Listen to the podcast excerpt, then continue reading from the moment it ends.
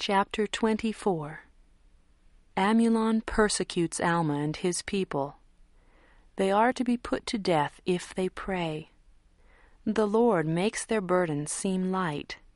He delivers them from bondage, and they return to Zarahemla.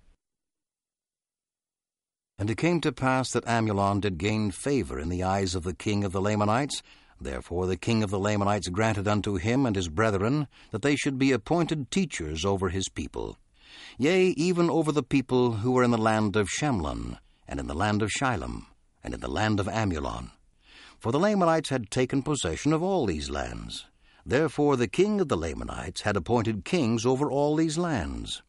And now the name of the king of the Lamanites was Laman, being called after the name of his father. And therefore he was called King Laman. And he was king over a numerous people. And he appointed teachers of the brethren of Amulon in every land which was possessed by his people. And thus the language of Nephi began to be taught among all the people of the Lamanites. And they were a people friendly one with another. Nevertheless they knew not God Neither did the brethren of Amulon teach them anything concerning the Lord their God, neither the law of Moses, nor did they teach them the words of Abinadi.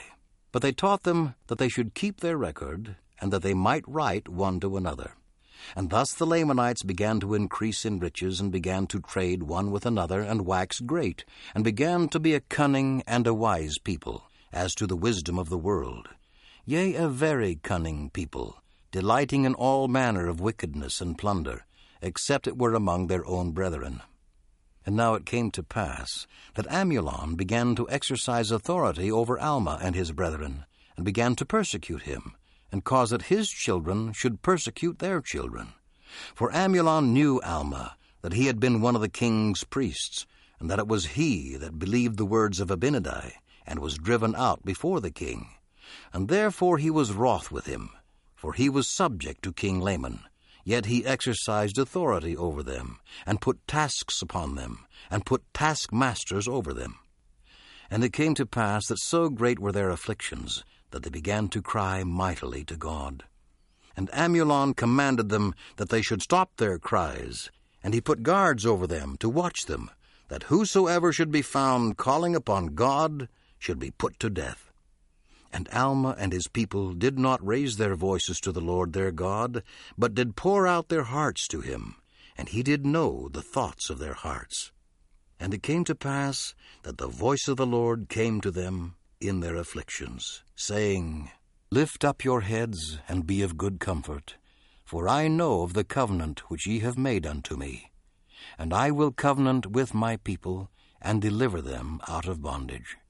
And I will also ease the burdens which are put upon your shoulders, that even you cannot feel them upon your backs, even while you are in bondage. And this will I do, that ye may stand as witnesses for me hereafter, and that ye may know of a surety that I, the Lord God, do visit my people in their afflictions.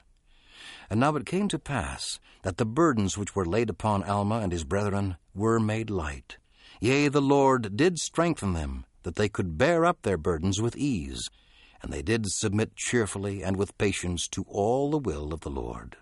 And it came to pass that so great was their faith and their patience that the voice of the Lord came unto them again, saying, Be of good comfort, for on the morrow I will deliver you out of bondage. And he said unto Alma, Thou shalt go before this people, and I will go with thee, and deliver this people out of bondage. Now it came to pass that Alma and his people in the night time gathered their flocks together, and also of their grain. Yea, even all the night time were they gathering their flocks together. And in the morning the Lord caused a deep sleep to come upon the Lamanites. Yea, and all their taskmasters were in a profound sleep. And Alma and his people departed into the wilderness, and when they had travelled all day, they pitched their tents in a valley and they called the valley Alma, because he led their way in the wilderness. Yea, and in the valley of Alma they poured out their thanks to God, because he had been merciful unto them, and eased their burdens, and had delivered them out of bondage, for they were in bondage, and none could deliver them, except it were the Lord their God. And they gave thanks to God, yea, all their men, and all their women, and all their children that could speak, lifted their voices in the praises of their God. And now the Lord said unto Alma, Haste thee, and get thou and this people out of this land, for the Lamanites have awakened, and do pursue thee. Therefore get thee out of this land, and I will stop the Lamanites in this valley, that they come no further in pursuit of this people.